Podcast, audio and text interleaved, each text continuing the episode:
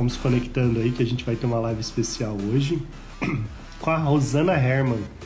Muita gente deve conhecê-la aí. A Rosana já fez muitos trabalhos na televisão, na mídia, como jornalista, apresentadora, palestrante, muitas coisas. Rosana Herman é. E ela vai estar com a gente batendo um papo muito especial aí, dando a visão dela sobre tudo isso que está acontecendo no mundo. E ela é uma pensadora, ela é muito inteligente, ela é uma pessoa que agrega demais. A gente vai ter uma conversa muito especial com a Rosana Herman.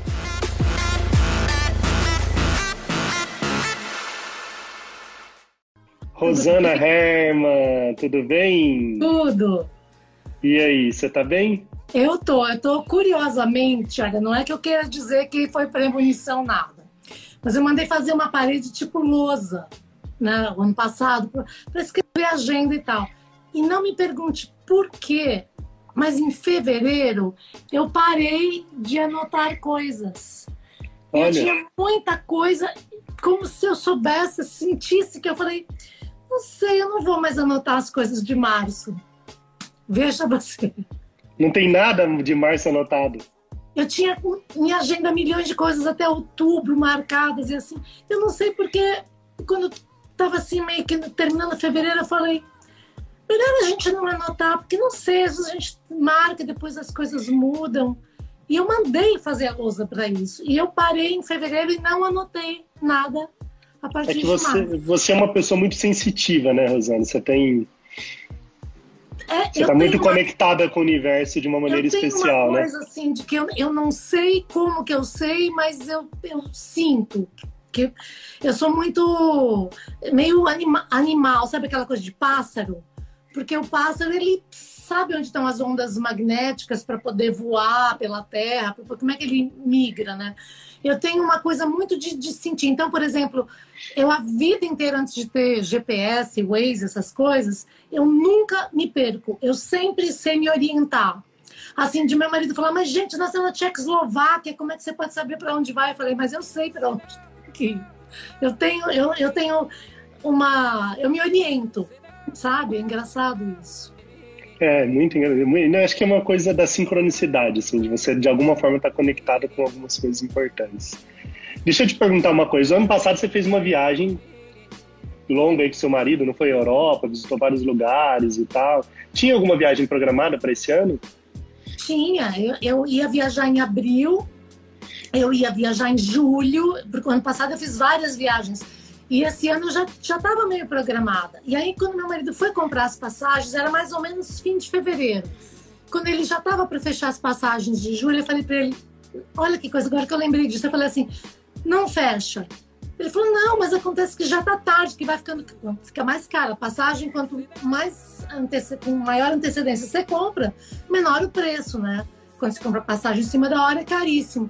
Aí eu falei, não fecha. Ele, mas gente, a gente já tá tudo certo. Eu falei, não fecha. E, e, a gente não fechou. Ele pegou, ele falou, então eu vou fechar uma viagem para mim e ele fechou e teve que cancelar. Eu falei, não, melhor não. Assim, é engraçado, porque não é uma coisa que eu raciocinei. É um, hum, sei, melhor não, sabe? É uma sensação mesmo, não é uma lógica. Então... Rosana, e agora qual, qual que é a sua leitura, que eu estou curioso, assim, de tudo isso que está acontecendo no mundo? Todo mundo foi obrigado a parar nas suas casas, isolados, em quarentena, e, aquela ansiedade que ninguém sabe até quando, se a gente vai ser liberado dessa quarentena semana que vem ou daqui a um mês, enfim. Que, lições que, que você está tirando de tudo isso, assim? Bom, assim, eu acho, não vou falar nenhuma coisa estúpida como achar que assim, está pagando com milhares de vidas, né? A gente tem, tem, muita gente morrendo, a gente sabe que ainda vai ter mais gente que vai perder a vida em função disso. Então, você não pode falar, ah, é só uma lição para a gente, quer dizer, é, é, é difícil porque a gente está pagando um preço muito alto para perceber isso. Mas talvez seja realmente o caso da gente perceber pegando a, a realidade. O que é o coronavírus? O que é essa doença, a Covid-19. É uma doença que te deixa sem ar. O seu pulmão vai indo à falência e você não consegue fazer a coisa mais básica, que é respirar. Que quando a gente nasce, você sai da barriga, do líquido amniótico lá do estômago, quando você sai, Você puxa o seu primeiro ar no mundo aqui fora. E quando a gente morre, a gente diz que a gente deu o último suspiro. Quando você solta o ar pela última vez. Então a gente está falando de nascer, respirar pela primeira vez e morrer, que é soltar o último suspiro de ar, e uma doença que vem aqui para é, tirar, tentar nos tirar o ar, quer dizer, é colocar a nossa vida em xeque. Ontem eu não conseguia dormir porque eu, eu, eu durmo super bem, nunca tive insônia na minha vida. E ontem eu fui dormir e acordei de madrugada e eu falei, eu preciso ir na janela. E eu olhei na janela e eu me emocionei muito, porque eu nunca tinha visto as estrelas em São Paulo. E, e tinha estrelas no céu. Eu falei, estrelas no céu de São Paulo. Eu nunca mais vi estrelas. E aí a gente começa a pensar, confinado, como é a vida de todos os animais que a gente põe em zoológico para o nosso prazer de observar e sai do habitat natural. Somos nós agora os animais presos sem o nosso habitat? Como se sentem todos os velhinhos abandonados que as pessoas botam em casas de repouso sozinhas e não conseguem mais voltar para ver o mundo e ficam presos? Então, a gente está confinado e se questionando como é isso. E, e, a gente faz isso com gente, com parente, com animal, com coisa bonita, com passarinho que canta. A gente, a gente prende as coisas é, só pelo prazer da gente ficar observando. A gente prende golfinho em parque, prende tubarão, a gente, sabe, a gente. Nós somos uma raça muito cruel com, com a vida semelhante.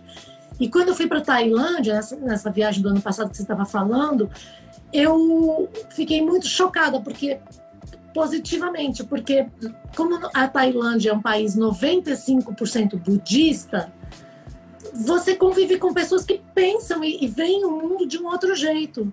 Então eu estava meditando, que fui lá para aprender a, a meditar, e eu estava lá meditando, e quando eu fui ver, tinha um monte de formigas assim na, no lugar onde eu estava sentada. Aí eu levantei e comecei assim, ah, socorro, formiga, matar formiga. E a moça falava assim para mim, a formiga é vida, não, não, esmaga as formigas, não mata as, as, formigas. Aí ela pegou minha toalha, meu negócio e falava assim, I'm sorry, I'm sorry, tirava as formigas assim. E aí eu falei, é verdade, a gente mata, esmaga qualquer coisa sem, sem nenhum, sem pensar que aquilo é vida. E o vírus não é vida. O vírus, o, o coronavírus, é uma discussão filosófica e biológica, mas o vírus não é considerado vida, por isso que você não mata. Você tem que destruir, fazer com que ele decaia. Ele não é vida, ele não tem estrutura de vida. Por isso ele precisa entrar na sua célula para se replicar.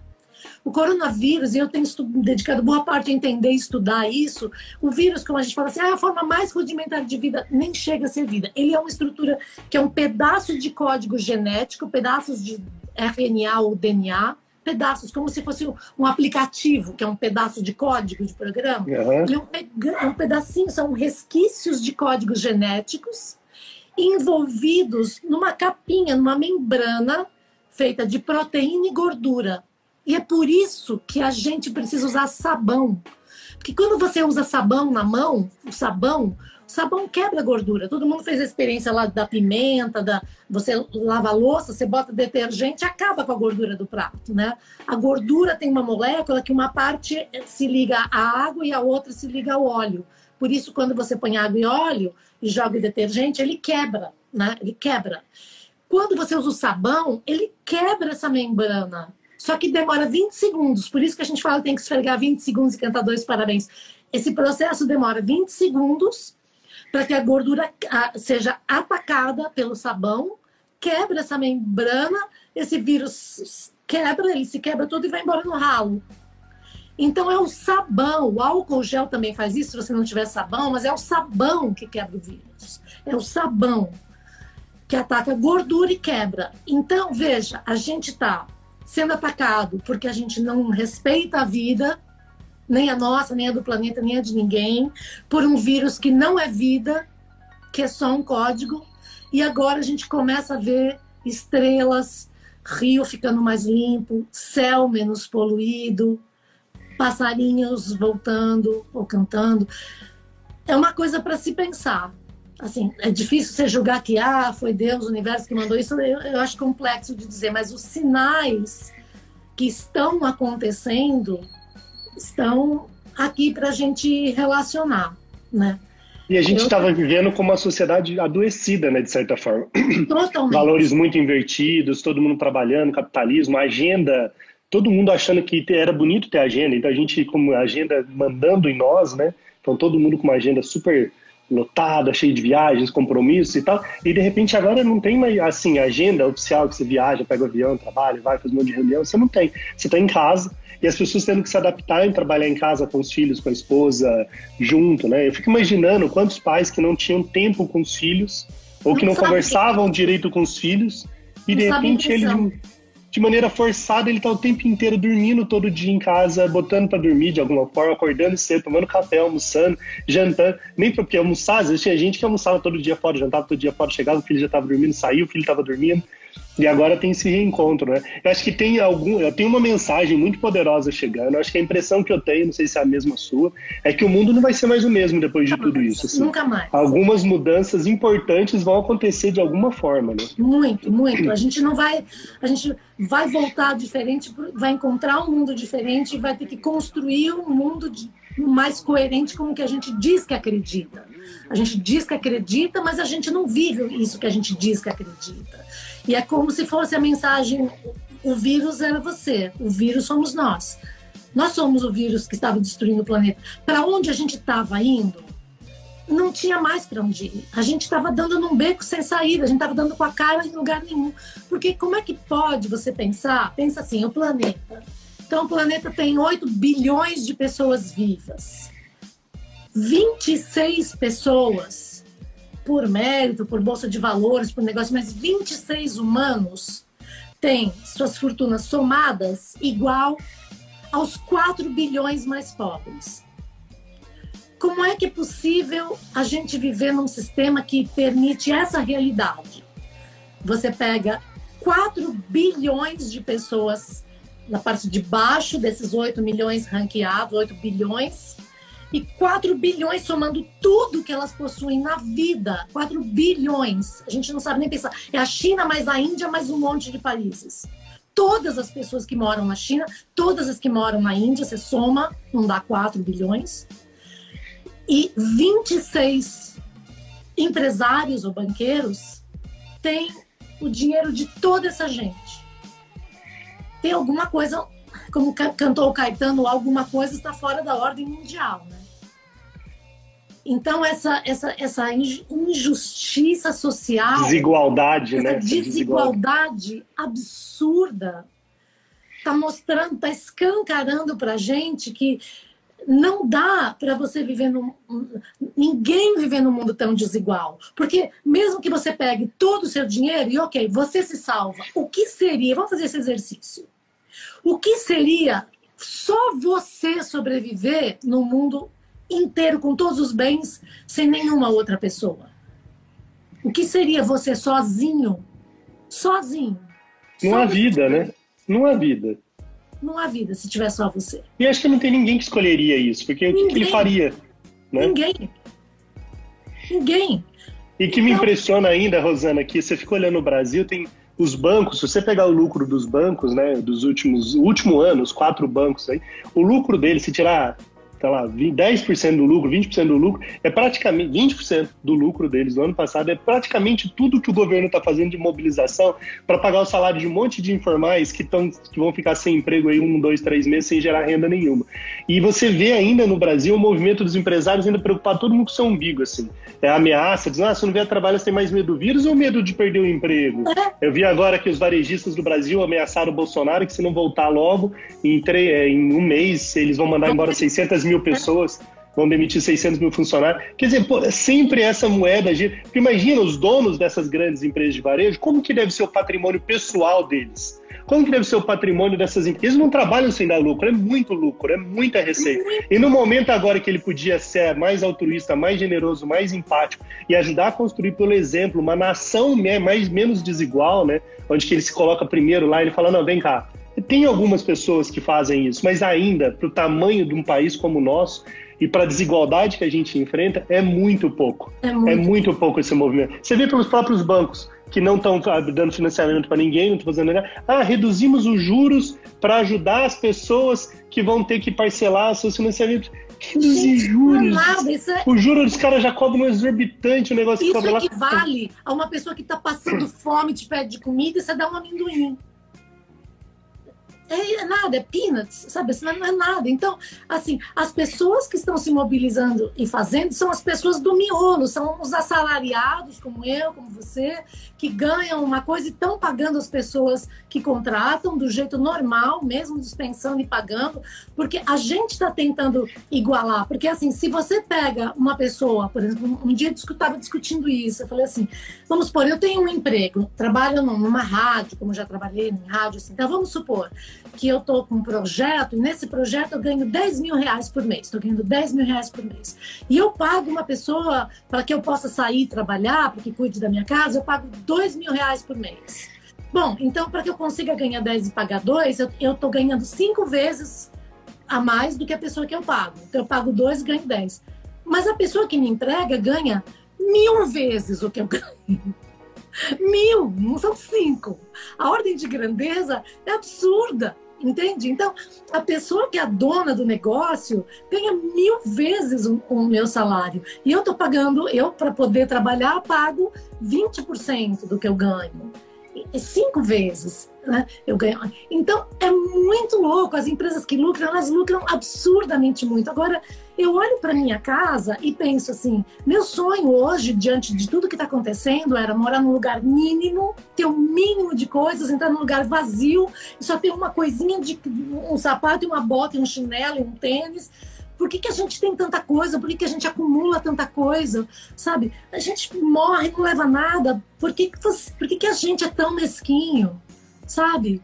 Por que, que a gente é tão, sabe assim, ambicioso, não no sentido de, de, de viver experiências, mas de possuir bens.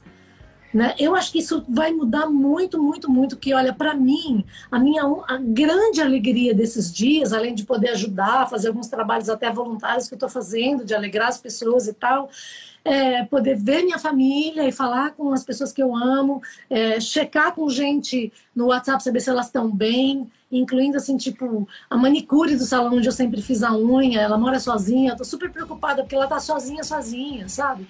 E meus cachorros, que são vida, que eu, me trazem felicidade, assim, é a vida que traz, é todo tipo de vida que, que traz alegria pra gente, é a vida que a gente vai buscar nessa hora, não é nada, não é nada material.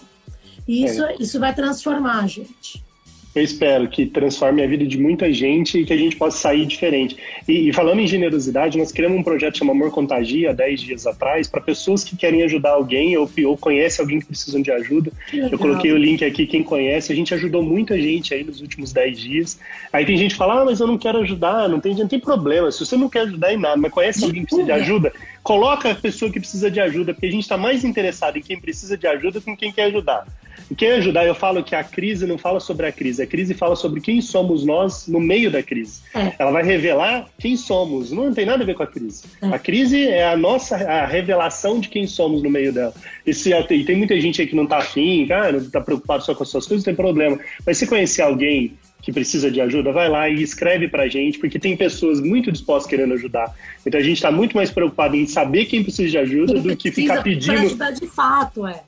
Porque é. senão não vai chegar as histórias pra gente quem precisa, a gente não vai conseguir ajudar. E, e infelizmente, como você disse já, a gente vive num país como uma manicure, minha esposa hoje ligou pra manicure dela de manhã e ela queria pagar 10 pagar, sei lá, até o final do ano, todas as vezes que ela fosse usar para dar um dinheiro para ela, para ela poder ter uma renda. É, falava, deixa eu pagar para ela todas as, as, as, as, próximas vezes que eu vou fazer mão em pé, até o final do ano eu fico de crédito com ela lá e depois eu vou usando, para ela poder ter uma renda agora, porque ela tá parada, ninguém atende, ela não tem cliente nenhuma. E a gente não sabe disso, né? Talvez algumas pessoas estejam assistindo a live, estejam vivendo isso, mas tem pessoas que vendem o almoço para comer na janta. Tem muito profissional liberal, cabeleireiro, manicure, enfim, o carinha da pipoca, o cara que vende picolé na rua, que ele trabalhava para pegar o dinheiro do dia para conseguir gerar renda para o dia, ou para o outro dia, ou para a semana em casa. E essas pessoas agora estão sem nada. E, é muito, e aí a gente criou esse projeto para encontrar essas pessoas. Porque essas pessoas a gente quer ser solidário a elas, né? De alguma forma. Então, se você conhecer aí falando para todo mundo, Legal. manda para a gente lá. O Cássio Reis mandando aqui, Rosana, um monte de palminha para você. Uh, beijo, beijo, Cássio. Beijo, Cássio. A Rosana uh, consegue, você diz que você, é muito didática, meu Deus, que você ensina de um jeito que ela aprende muito. O Vande Brito diz que todo dia ele vai atrás de uma live que você esteja falando. Ah, é... Aí o Antônio Vargas perguntou em Rodrigo Branco e pôs um monte de ponto de interrogação, não sei porquê. É, eu vi, é... hoje eu vi, foi, foi O que, que aconteceu? Chocante.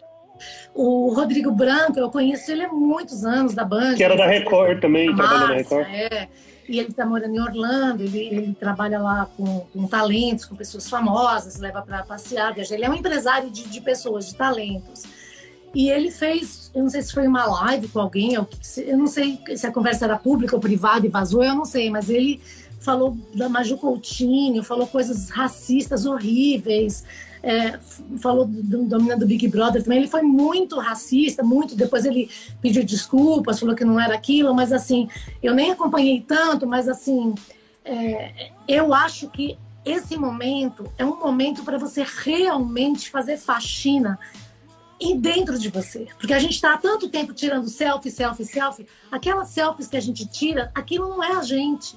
Aquilo não é a gente. Aquilo é uma edição do, de você que você gostaria que o mundo percebesse você assim, é uma versão arrumada, sabe? A verdade é que agora a gente está assim, o cabelo cresce, não tem ninguém para retocar raiz, sabe? Assim, não tem ninguém para fazer sua mão, não tem. E você vai vendo quem é você de verdade, quem é o que, que vai saindo de dentro de você, sabe? Como se você deixasse sair o seu melhor e o seu pior. E você perceber que você tem sim dentro de você racismo, sabe? Você você tem coisas ruins que você pensa, tem coisas erradas que estão incutidas dentro da sua cabeça e que você precisa botar para fora. Eu acho que é um momento de purgar muita coisa dentro da gente, sabe? De perceber é. até os seus piores, a sua pior versão. Porque para você construir a sua melhor versão, que todo mundo vende, ah, a sua melhor versão, você precisa conhecer a sua sombra, o seu lado ruim, o seu lado perverso, o seu lado que tem informações erradas e, e purgar isso sabe? Eu acho que a gente tem que botar isso isso para fora. Eu acho que o Rodrigo Branco vai ter essa oportunidade, hoje está tendo essa oportunidade de, de ver o que é esse racismo institucionalizado, sabe? Que você tem e nem percebe às vezes que você tem. E que é horrível. Um dia eu estava contando isso. Eu falei, quando você pega, sabe aquele livrinho do, do convênio? E você fala, ah, preciso marcar um médico. Aí você vai lá e fala, vou marcar um oftalmo. Aí você vai lá e marca, ah, marquei, liga, telefone, marca o oftalmo. Quando você está na sala de espera e você entra no consultório, você tem certeza que você vai encontrar um profissional branco. E se você entra e encontra um oftalmologista negro, a sua cara, mesmo que você segure, a sua cara vai reagir assim, tipo, sabe? A sua cara vai. Ah, tudo bem, é. E a pessoa, o médico que é negro, ou a médica que é negra, ela vai ver na sua cara essa, essas ondinhas de reação do inesperado. Porque você acha que um negro não é médico, um negro não chega a ser médico. Aqueles nomes que estão lá são todos brancos. Você nem pensa nisso, mas você espera. E quando você encontra o dentista negro, ou você encontra o advogado negro, ou advogada negra, você vai reagir e ela vai perceber, porque ela passou a vida vendo essa cara. É a pessoa que é, é, é a pessoa que é negra e está na rua é, e você passa de celular e guarda o celular porque você acha que a pessoa, porque ela é negra, então deve ser alguém que pode te roubar. É, essa coisa horrível, esse racismo institucionalizado, ele existe. Ele existe, a gente tem que saber que ele existe. Eu já ouvi, sabe, muitos relatos de jovens que falam assim: ah, eu tô acostumada, é uma vida vendo a pessoa passar com o celular e guardando ou mudando de calçada. Sabe? É, é isso. Então, é, é esse racismo institucionalizado que a gente tem que enxergar, sofrer, se colocar no lugar do outro, perceber e falar, cara, é mesmo. Sabe? E é isso que eu acho que a gente tem que usar esse período para pensar em todas, todas, todas essas coisas para a gente. É, e nesse aspecto, e até pelas lideranças que a gente tem, né, Rosana? Parece que meio que a gente está se sentindo, a gente, que eu digo assim, parte da população, sentindo numa zona de conforto, até pelos exemplos de liderança que a gente tem hoje, infelizmente, no país, que parece que te dão esse certo conforto de você expressar e falar o que você pensa, aquilo que está guardado dentro de você, porque as expressões de preconceito, você está falando dos negros, mas acaba tendo, são várias esferas, né? Todas você as tem... instâncias a, a, questão da quanto as mulheres, enfim, os gays, lésbicas, as, essas minorias todas aí que hoje estão se posicionando cada vez mais, mas você vê que tem uma parte da população e que eu acho que é bom essa reflexão desse período que a gente está passando agora, de entender mesmo por que, que a gente é assim, ou por que, que a gente tem reagido assim, e por que, que a gente não tem feito da causa dessas pessoas a nossa causa, e falar assim, a Karina escreveu aqui que a gente está sendo obrigado a sair das nossas bolhas, mas a gente precisa sair de uma bolha real, assim. A gente vive numa bolha que parece que só existe no nosso mundo. Você vê o, posicionamento do, do Bolsonaro agora, né, em relação a essa pandemia e tal, que ele criticando, falando e tal, que tem que falar. O problema não é o posicionamento, o problema não é o que ele fala, o problema é a forma que ele fala. O problema não é ele estar tá preocupado com as pessoas, todo mundo está preocupado com pessoas que estão com fome, com ser demitidas. Eu acredito que todo mundo está. O que ninguém entende é por que, que a gente tem que agir de maneira de raivosa, de, de, de, de, de confrontar pessoas do mundo inteiro que estão dizendo coisas diferentes do que você está dizendo, sem o um mínimo de bom senso de planejamento, de estratégia, de pensar, vamos lá, gente, vamos sentar, o que, que vocês acham desse caminho e tal. Então, essa carência também de liderança que a gente sofre, não só no Brasil, mas no mundo, eu acho que coloca as pessoas numa zona de conforto, porque já que não tem ninguém me ensinando a ser como eu devo ser, eu me sinto meio confortável para me manifestar e para dizer o que eu penso e tal. E, e uma coisa que a gente vai sofrer agora. Pior, né? Ele legitima o que tem de pior. Agora, olha assim, eu, eu tenho tentado dar um passo atrás e observar e juntar as informações, que é mais ou menos o que, o que eu sou. Eu, eu ligo pontos, assim, é, antes de, de fazer um julgamento, de juntar coisas. Então, olha que coisa, o que, que está acontecendo com o Bolsonaro como presidente. Ele está ficando isolado, ele está recebendo pressão, pressão, pressão, pressão, está se isolando, está indo na, na, contramão do mundo inteiro, está ficando sozinho. Eu falei, hoje o que, que ele tem? Ele tem meia dúzia de, das pessoas que apoiam ele naquele cercadinho, confinadinhos ali. Ele tem uma milícia digital que apoia ele, mais uns apoiadores online que ele tem assim, mas o mundo dele está cada vez menor, ele, ele está ficando encurralado ele está ficando preso num cercadinho. Ele quer sair à rua por isso, porque ele está ficando totalmente restrito e preso. Ele está preso, sabe por quê? Porque a verdade realmente liberta. Está certo, João, o Evangelho segundo João. A verdade liberta, mas ele mente. Ele não diz a verdade. Ele prega que a verdade liberta, e isso é um axioma que funciona. Realmente, a verdade liberta.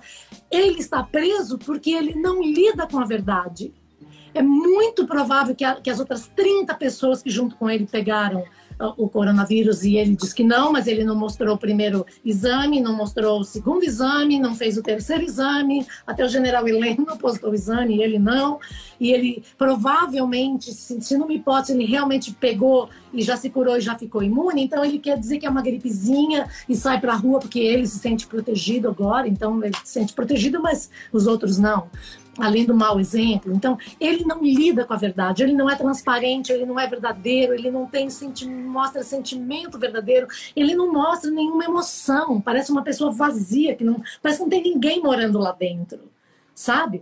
Então, a gente, ele não lida com a verdade. E é, porque a verdade liberta e ele não está vivendo em verdade, ele está preso e encurralado. É. E uma coisa, né? A primeira vez que um presidente do Brasil ele é censurado pelo Facebook, pelo Instagram e pelo Twitter, né? Sendo que o Twitter não é do mesmo dono do Facebook e Instagram, quer dizer, são dois posicionamentos claros que entendem que aquilo que estava sendo publicado não era bem para a população. E aí, igual pegou agora o presidente, o, o, OMS, né? Fez uma declaração ontem, tem um trecho da fala que ele fala do isolamento que pode prejudicar a pobreza. Aí pega o trecho dessa fala, publica nas redes sociais, dizendo, ó, oh, tá vendo? A Organização Mundial da Saúde concorda com o que eu estou falando e tal. E aí se criou um movimento dessa esfera digital para contrapor a, a, a, a, tradicional, a imprensa tradicional. Assim, a imprensa tradicional mente e o que eu publico é a verdade.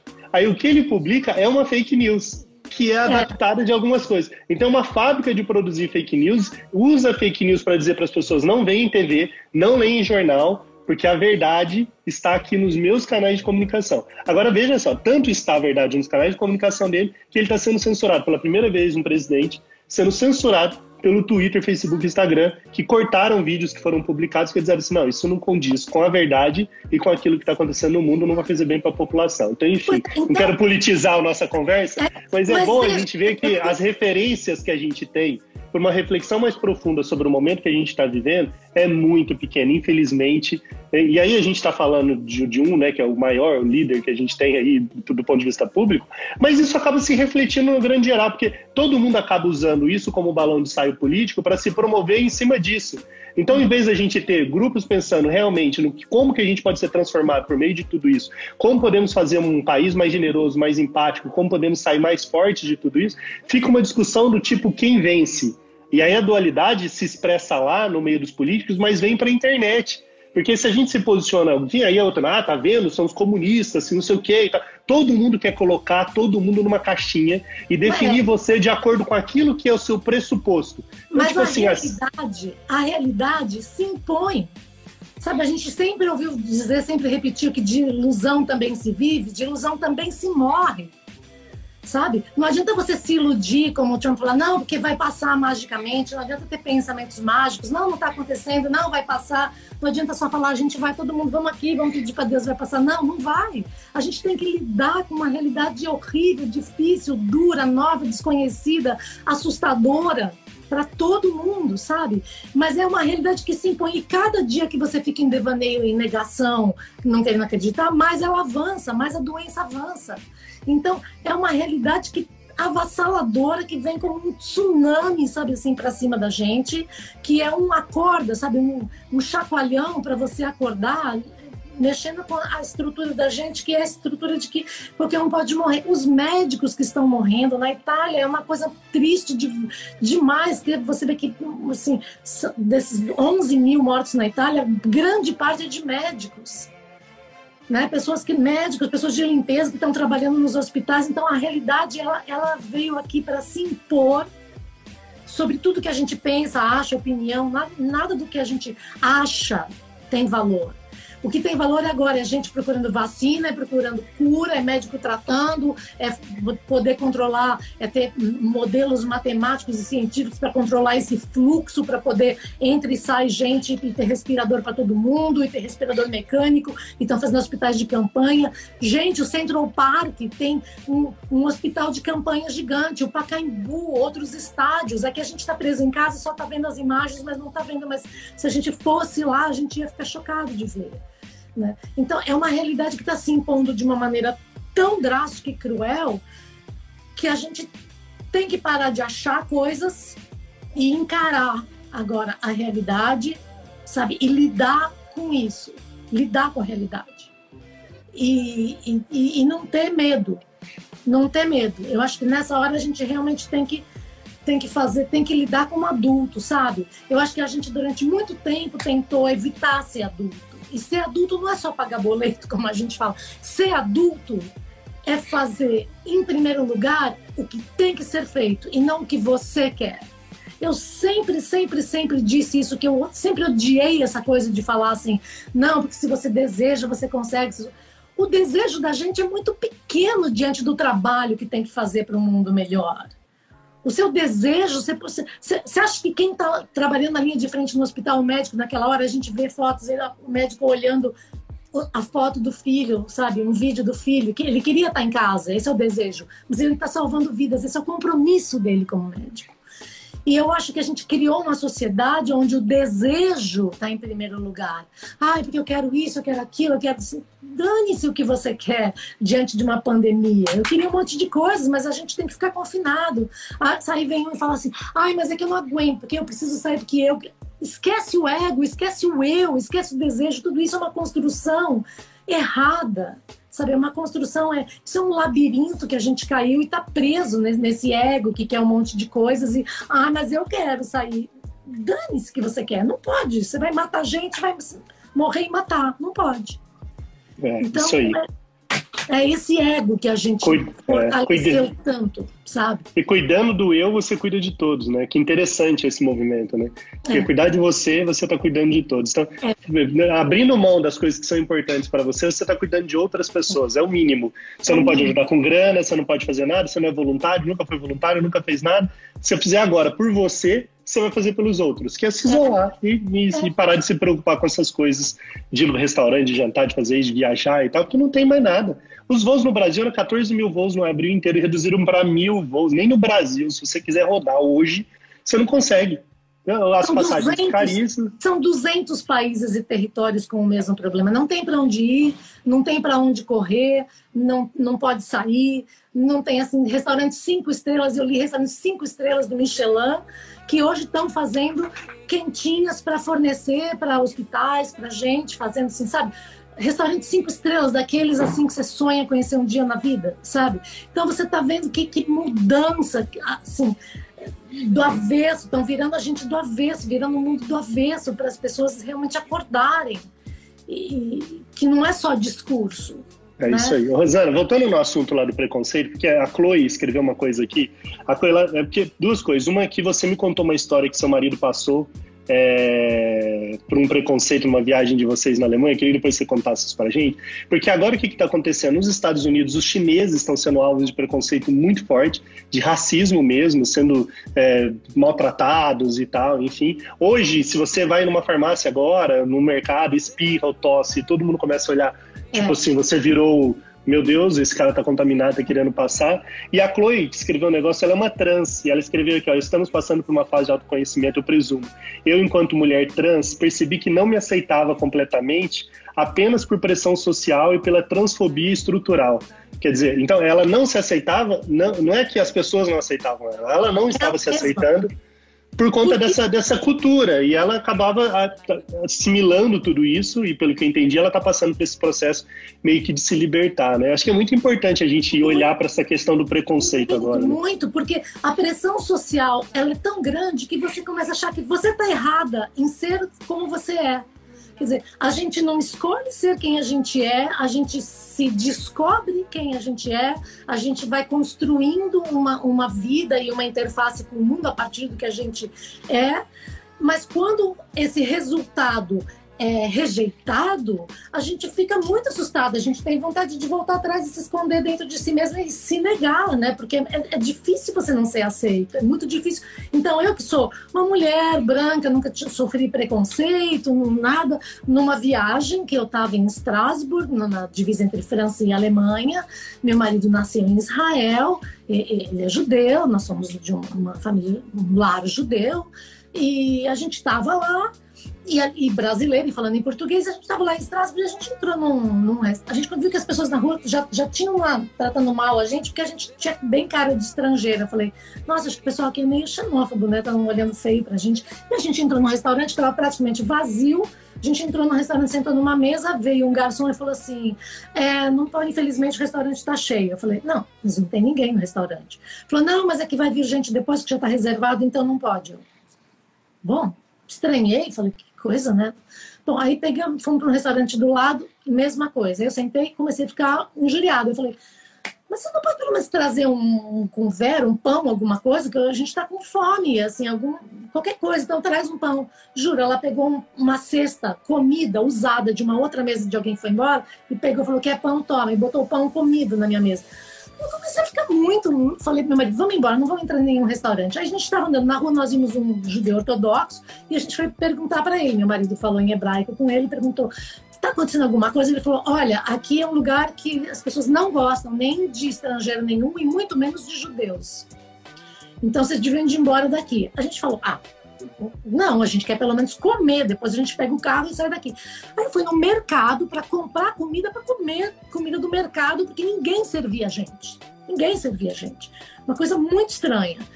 Aí entrei no mercado, comprei umas coisas, dei uma nota né, de 100 euros na época. Assim, a mulher pegou 100, eu tinha, eu tinha gastado tipo 10, ela me, me devolveu tipo 10. Eu falei, não, você tem que me devolver 90 euros. Ela falou, não, você não me deu 100. Assim, eu falei pro meu marido, Isaac, ela tá me roubando na minha cara.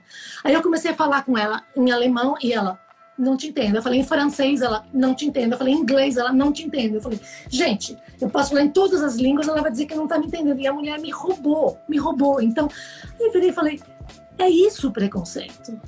Agora eu tô sentindo na minha pele o que é você entrar num restaurante e te olharem feio, seja você porque você é trans, porque você é gay, porque você é negro, porque você é, é judeu, porque você é muçulmano, porque você o preconceito ele é igual para quem quem sofre é a mesma coisa, sabe? É a pessoa é você não entender, você não fez nada e a pessoa está te tratando mal, com ódio, ela quer que você suma, ela quer que você desapareça da frente dela. E eu ouvi isso outro dia de uma mulher, uma mulher antes de começar o confinamento, já tinha, sei se ainda era meio, ai, coronavírus, e não era, não tinha entendido a dimensão. Uma mulher falou, ah, eu ia fazer a unha, mas a, a hora que eu vi que a manicure era japonesa, eu, eu cancelei japonesa, tinha vindo da China. O vírus nem é, ele começou em algum lugar, mas não, não foi fabricado. Os chineses não têm culpa. Mas você vê, contra qualquer oriental, a mulher cancelou porque era japonesa. Então você vê que, que coisa absurda que é esse, esse medo que uma pessoa tem da outra, essa repulsa que você tem pelo qualquer pessoa que não seja você. Narciso que acha que se não é espelho, não serve, né?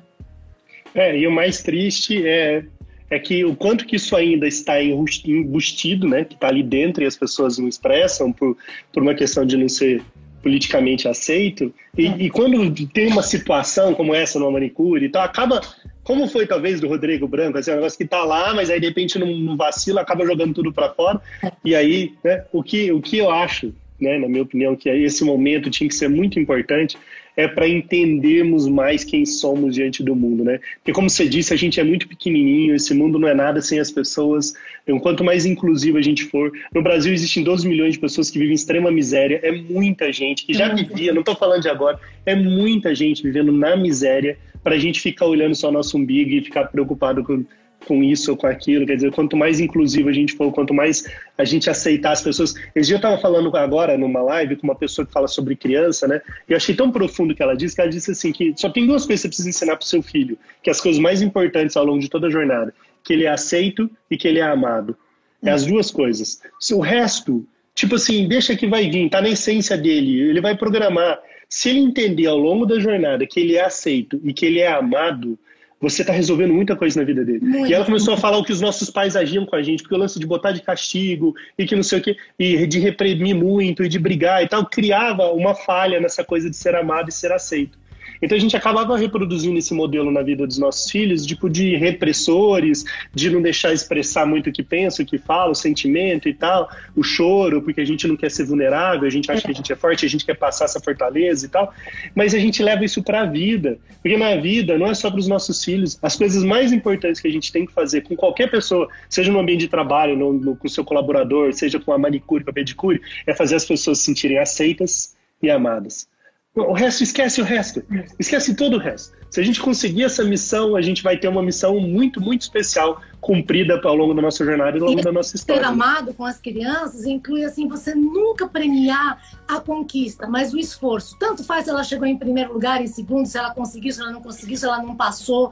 O fato de você se comprometer, de você se esforçar e fazer o melhor que você pode, isso é que a gente tem que premiar, sabe? Não a conquista. Porque ah, tem pais que acham que se não tirou nota alta, se não passou nos lá, ah, não passou, eu paguei o ano inteiro e você não passou. Não é o passar, é o se comprometer com a coisa, é o se esforçar, porque às vezes não dá mesmo para você conquistar. Às vezes tem poucas vagas, não cabe todo mundo, né? Então, é, é a gente sempre premiar é, a, a atitude, sabe? Eu, eu vou falar, contar uma coisa besta que aconteceu outro dia, assim, a filha mais velha do meu marido, ela tá grávida de nove meses para ter bebê agora e a gente tá sofrendo porque ela já tem um, um bebê de dois anos, que é a netinho do meu marido, e assim, a gente não vai poder ir no hospital, a gente não vai poder abraçar a bebê, o irmãozinho não pode ver a bebê e, e, e ter filho agora, nessa semana, nesse momento, é, é muito difícil, sabe? É muito difícil. Teve que trocar o hospital pela maternidade, porque o hospital tem contaminação. Tá? Então, assim, é difícil esse momento. E ele, então, vai ter uma irmã, vai como toda criança, quando tem uma irmã, perde espaço, né? Perde atenção. ele não, assistiu muita TV, coisa assim, mas ele assistiu Toy Story e ficou apaixonado pelo Buzz Lightyear. E aí ele falou: Eu queria o Buzz, eu queria o Buzz, e eu procurei aqui dos meus filhos, não achei o Buzz quando eles eram pequenos, muito tempo. E aí, esse fim de semana, é, ele, ele, a gente falou com ele por FaceTime, ele falou assim: Ah, eu queria tanto ter um Buzz, tanto. E aí eu pensei: Eu vou dar um jeito, vou dar um jeito. Aí botei no meu Twitter: Alguém tem um Buzz usado para me vender? E eu não saí de casa nenhum desses dias, nem de carro. Aí a Marianina falou para mim: Meu filho tem um, eu vou ver se ele quer vender. Aí ela pegou, me mandou DM e falou assim: Meu filho diz que vende para você, que ele já tá grande e que ele vai vender para você. Eu falei: Meu marido, nós vamos pegar o carro, sair de casa, já fiz todo o esquema. Eu levo o álcool gel no carro, eu vou na portaria, pego com luva, pego a sacolinha, tiro, passo o álcool gel, a gente deixa na porta do, do seu netinho, a gente não vê, não nada, a gente vai fazer tudo drive-thru assim e vamos fazer esse momento. Aí fui lá, peguei e aí entreguei, tá toda feliz, eu só queria ver aquele momento. Aí veio a mãe, a gente entregou de longe, assim, sabe, aquele com uma haste, assim. A hora que ele viu o Buzz e pegou, Buzz Lightyear! Ao infinito e além, sabe assim, a minha alegria, a nossa alegria de ver uma criança, sabe, tão, tão, tão feliz. Agora, olha só, aí ele estava todo feliz, a gente foi embora, super contente. Aí eu voltei para casa, mandei uma DM agradeci demais. Falei, Marianina, você fez uma, uma felicidade de uma criança, fez a nossa felicidade por causa de um brinquedo usado, sabe, assim, um brinquedo.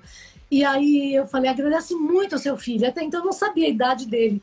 Aí eu falei, vou mandar para ele a foto, sabe? Quando ele recebeu o brinquedo que era dele e pegou com alegria, foi o Zord junto. Aí ele com os dois, assim, mandei o um videozinho.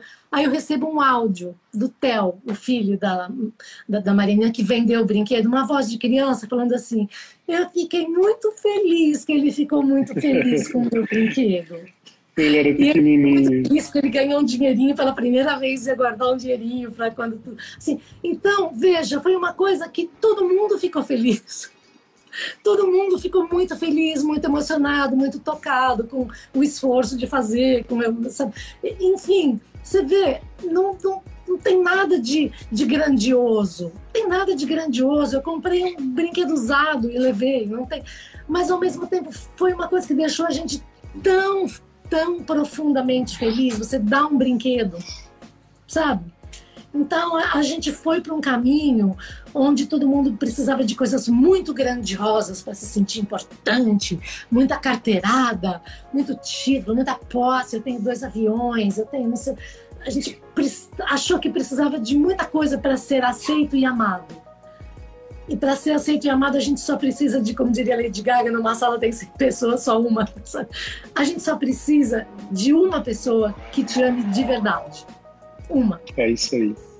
É isso aí. E eu tô assim, emocionado com o meu pequenininho, tem um ano e nove meses. Ele é louco do Buzz Lightyear. Ah, jura? E a brincadeira que a gente mais faz é o infinito e além, o tempo inteiro, o infinito e além com o Buzz na mão. Então, então bonitinho, foi, foi assim, né? bonitinho. Tão, tão bonitinho. Ah, aí, demais. A Raquel falou assim: como é que fala era para dizer obrigado, né? Como é que fala para vovô, como é que fala ele? Buzz Lightyear. e agora vai ficar o infinito e além o tempo inteiro, né? é, assim, então... Mas muito bonito, e muito bonita a sua atitude. Você podia ter entrado no Magazine Luiza e comprado em alguma loja que ia te é. entregar rapidinho e tal. Mas você ter ido até o Twitter, você criou uma cadeia do bem, né? Que você é. ajudou uma mãe a conversar com o filho, porque ela filho. teve que ir lá falar com ele. Filho, olha, tem uma, uma mãe que, tá, que é uma vovó que tá querendo dar de é, presente pro netinho você quer vender? E aí ele ficou feliz de ter feito ficou isso. Feliz. E saber que ele ganhou um dinheirinho fruto de uma coisa que foi do, pro bem, né? Porque é. ele recebeu o videozinho, ele falou, nossa, além de ter recebido dinheiro, eu fiz uma, algo tão bonito que foi fazer uma outra criança feliz, né? Fiz uma criança pequena feliz, né? Que dois anos você é bem pequeno, assim, sabe? E é, por uma criança que tem dois anos, é mágico você ver um, um, filme e aquilo materializa na sua mão, sabe? É uma coisa mágica. Eu tinha até pensado antes de, de, de ter essa ideia, eu falei, ah, eu posso imprimir, que eu tenho impressora em casa, eu posso imprimir para ele colorir um buzz, para ter alguma, alguma coisa material para ele brincar, assim, porque o filme você assistiu acabou, né? Assim, então eu fiquei pensando tem, tem, jeito, a gente não precisa de coisa nova comprar, a gente pode fazer, sabe, uma, um, um, brinquedo que passa para o outro, a gente tem que fazer isso, sabe, a gente tem que se, se desvencilhar das coisas da gente, abrir mão das coisas da gente. Você guarda uma lembrancinha ou outra, mas só para lembrar de quando você era pequeno, o brinquedo do filho, o primeiro brinquedo. Mas o resto a gente tem que realmente botar para circular botar para circular, que é o que a gente não pode fazer agora. A gente está parado, preso, porque nós somos os hospedeiros desse vírus. Esse vírus não se replica sozinho. Ele morre, ele fica algumas horas no ar, ele fica algumas horas até alguns dias, parece até três dias, 72 horas em certas superfícies, mas ele, como ele não é vida, ele não consegue se reproduzir, ele precisa da nossa célula para se replicar. Nós somos os hospedeiros. Então, quando a gente sai do lugar, a gente a gente é um hospedeiro esperando um vírus entrar para você replicar para ele. Né? Então a gente não pode, a gente tem que negar isso para o vírus. A gente não pode se oferecer como hospedeiro dele. Então a gente tem que ficar confinado e limpando e lavando a mão para ele não entrar e a gente deixar ele decair e desaparecer, sabe? E essa onda acabar. É isso que a gente tem que fazer. A gente tem que fazer isso, ficar em casa de Rosana, quando a conversa é boa, parece que o tempo voa aqui. Tem uma pessoa aqui, o David, que tá fez uma pergunta. Qual é a sua dica para quem escreve humor? Ele está te perguntando. Eu estou fazendo um trabalho agora de humor que é até assim gracioso, ninguém está recebendo, a gente está fazendo, que é a gente é, fazer humor não com a doença, não com a doença ou com o, o, o vírus, mas fazer humor com a nossa patetice diante de coisas como, por exemplo, eu vi outro dia, achei muito engraçado, é, é quase humor involuntário. A âncora estava no jornal chamando e ela falou assim: Bom, agora eu vou falar com fulano de tal que está em sua casa, confinado, fazendo quarentena, e ela está sendo obrigada a conviver com seus dois filhos, sabe? Então, foi Então é muito louco, porque assim, gente, coitada, ela está sendo obrigada a ter que conviver com os próprios filhos. E assim, e, é louco isso. Quem são essas crianças? E aí a gente entende que é uma sobrecarga enorme para a mãe, ter que lidar com tudo. E aí o pai tem que dividir tudo, que é, não é para ajudar, é filha dele também. Então a gente, a gente tirar o humor da situação em que a gente tinha se colocado, que a gente quer pagar a gente para fazer coisa pra gente, eu pago para você cozinhar para mim, eu pago para você cuidar de mim, eu pago para você cuidar do meu cabelo, eu pago para você olhar meus filhos, eu pago para eu não fazer nada, eu pago para não fazer nada.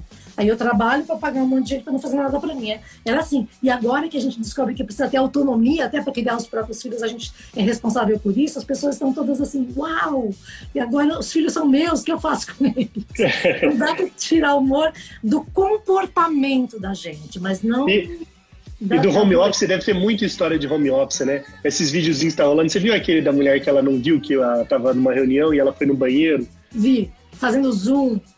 E então, ela tava no zoom, ela tava no banheiro. Deve, deve ter de história rolando disso, Exatamente. assim, de pessoas que não entenderam. É fazer o humor da gente mesmo, do nosso comportamento, né? É, eu acho que é, então, o que é o mais legal, né? esse, esse tipo é. de humor, né? Que conta as histórias, as nossas histórias. Né? É, isso aí. Então, quero super agradecer a Eu que agradeço, Rosana, seu tempo, sua generosidade. Obrigado. Você. Viu?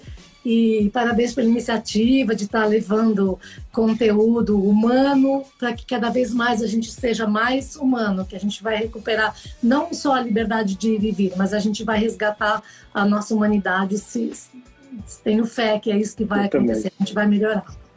E muita gente falando aqui, nossa, que mulher, essa mulher é muito perfeita, inteligente, elogios a mil aqui, que são seus fãs. Obrigada. É, momento do dia para reflexão, sem aquele bombardeio de informações. Eu tenho falado para a gente diminuir um pouco o acesso a jornal, é. né? Ler aquilo que é mais importante 10 minutos durante o dia e gasta esse resto do tempo com outras coisas, senão a gente vai ficar tão tomado pelo medo que a gente perde a oportunidade de nos movermos é, né, para coisas que são importantes, né? Isso aí. Então, beijo. Beijo, Rosana. Obrigado, tá? Privilégio falar com você. Então, tá tchau, tchau. tchau. Beijo, tchau, tchau.